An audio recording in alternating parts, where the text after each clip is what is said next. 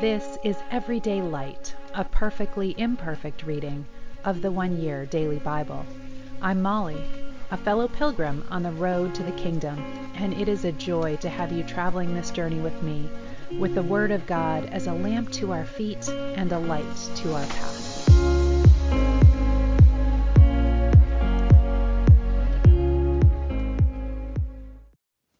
Welcome. This is the one year Bible reading for November 29th. And we are in the book of Daniel this morning in chapter 6. And at this time in Daniel's life, he is over 80 years old. And if you remember last time, the kingdom has passed uh, from Babylon, has passed from the control of the Babylonian king to uh, the Medes and the Persians, specifically Darius the Mede. Darius the Mede decided to divide the kingdom into 120 provinces, and he appointed a prince to rule over each province. The king also chose Daniel and two others as administrators to supervise the princes and to watch out for the king's interests. Daniel soon proved himself more capable than all the other administrators and princes.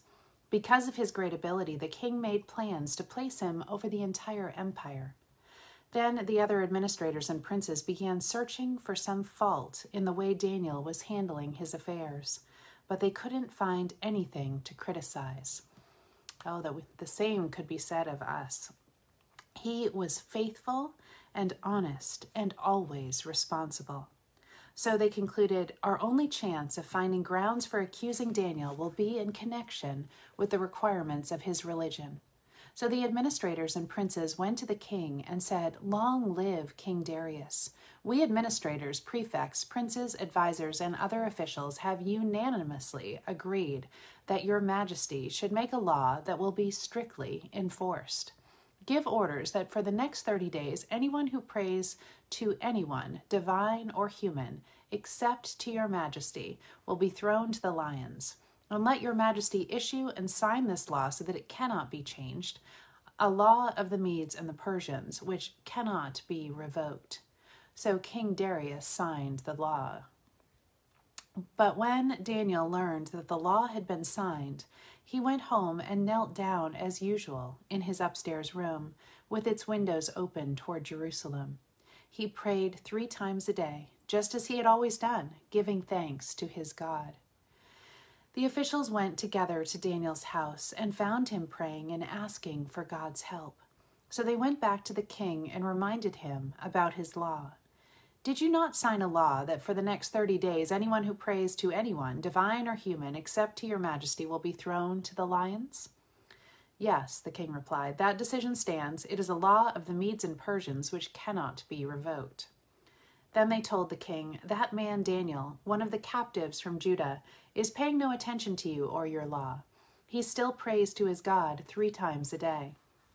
Hearing this, the king was very angry with himself for signing the law, and he tried to find a way to save Daniel.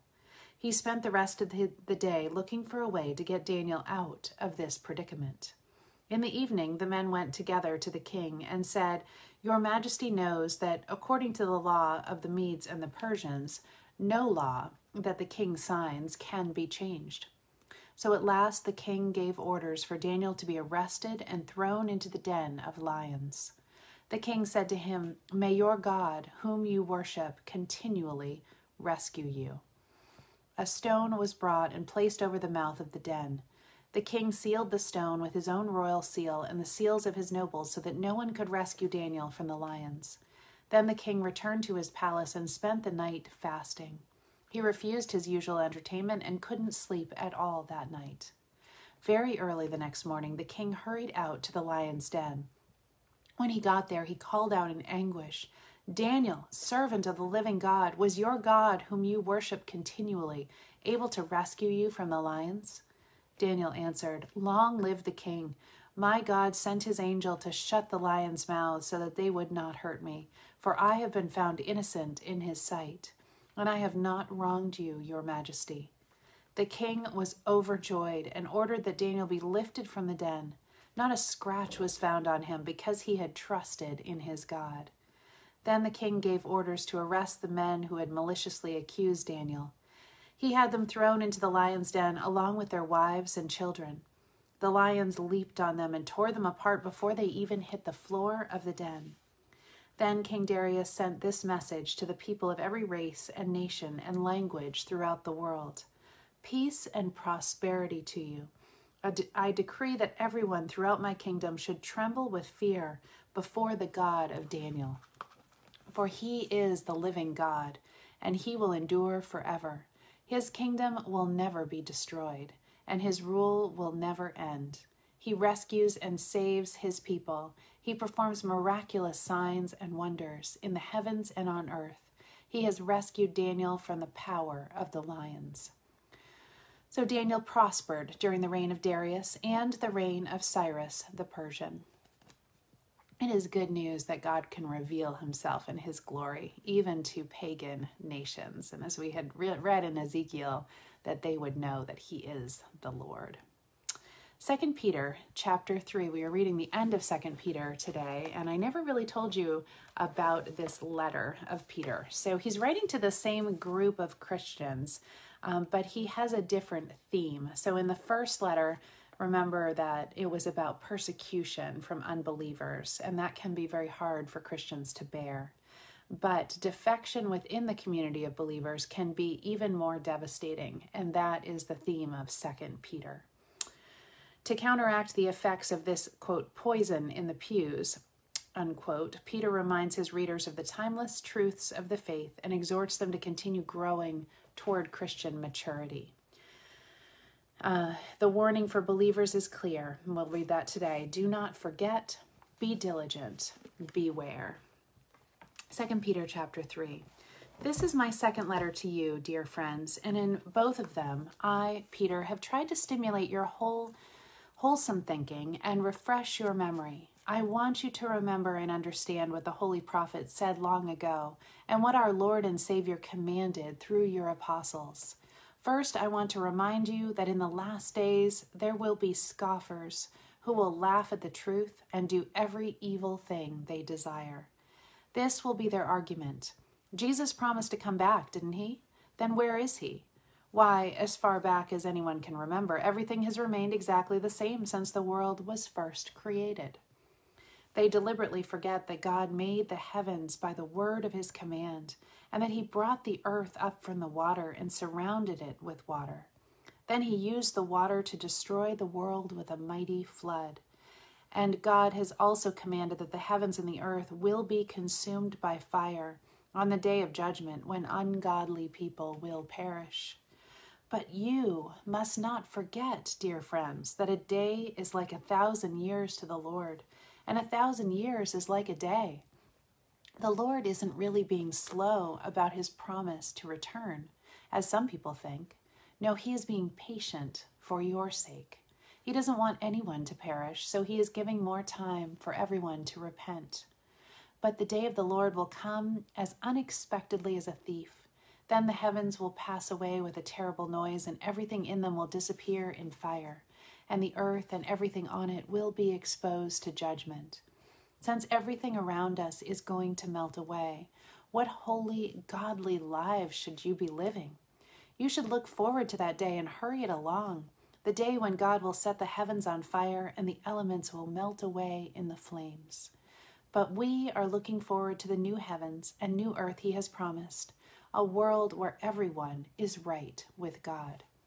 And so, dear friends, while you are waiting for these things to happen, make every effort to live a pure and blameless life and be at peace with God. And remember that the Lord is waiting so that people have time to be saved. This is just as our beloved brother Paul wrote to you with the wisdom God gave him, speaking of these things in all of his letters. Some of his comments are hard to understand, and those who are ignorant and unstable have twisted his letters around to mean something quite different from what he meant, just as they do the other parts of Scripture, and the result is disaster for them. So remember that Paul preached salvation by grace alone, and uh, many twisted that to uh, condone the practice of sin at the time. I am warning you ahead of time, dear friends, so that you can watch out and not be carried away by the errors of these wicked people. I don't want you to lose your own secure footing, but grow in the special favor and knowledge of our Lord and Savior, Jesus Christ. To him be all glory and honor, both now and forevermore. Amen. Psalm 119, starting in verse 129. Your decrees are wonderful. No wonder I obey them. As your words are taught, they give light. Even the simple can understand them. I open my mouth, panting expectantly, longing for your commands. Come and show me your mercy, as you do for all who love your name. Guide my steps by your word, so I will not be overcome by any evil. Rescue me from the oppression of evil people, then I can obey your commandments. Look down on me with love, teach me all your principles. Rivers of tears gush from my eyes because the people disobey your law. O Lord, you are righteous, and your decisions are fair. Your decrees are perfect. They are entirely worthy of our trust. I am overwhelmed with rage, for my enemies have disregarded your words. Your promises have been thoroughly tested. That is why I love them so much. I am insignificant and despised, but I don't forget your commandments. Your justice is eternal, and your law is perfectly true. As pressure and stress bear down on me, I find joy in your commands. Your decrees are always fair. Help me to understand them, that I may live. I pray with all my heart. Answer me, Lord.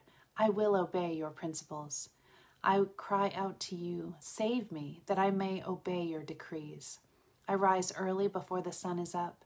I cry out for help and put my hope in your words.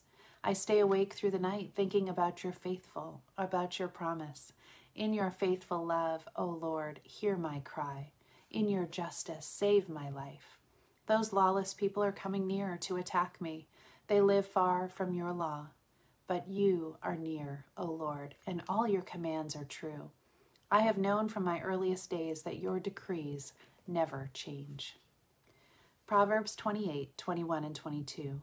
Showing partiality is never good, yet some will do wrong for something as small as a piece of bread.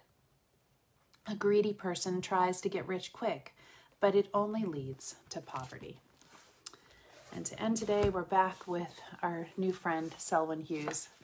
And uh, this section is the very next reading in the book called The Familiar Feelings of Failure from Psalm 145 specifically verse 18, the Lord is near to all who call on him, to all who call on him in truth. Many years ago, a young man came to see me and said, I am not making a success of my life spiritually. I want with all my heart to become a successful Christian, but I seem to be failing in everything I do.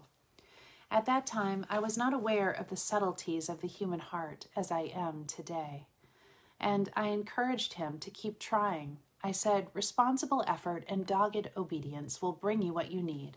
Keep going no matter what. The advice I gave him was good, but it was not complete.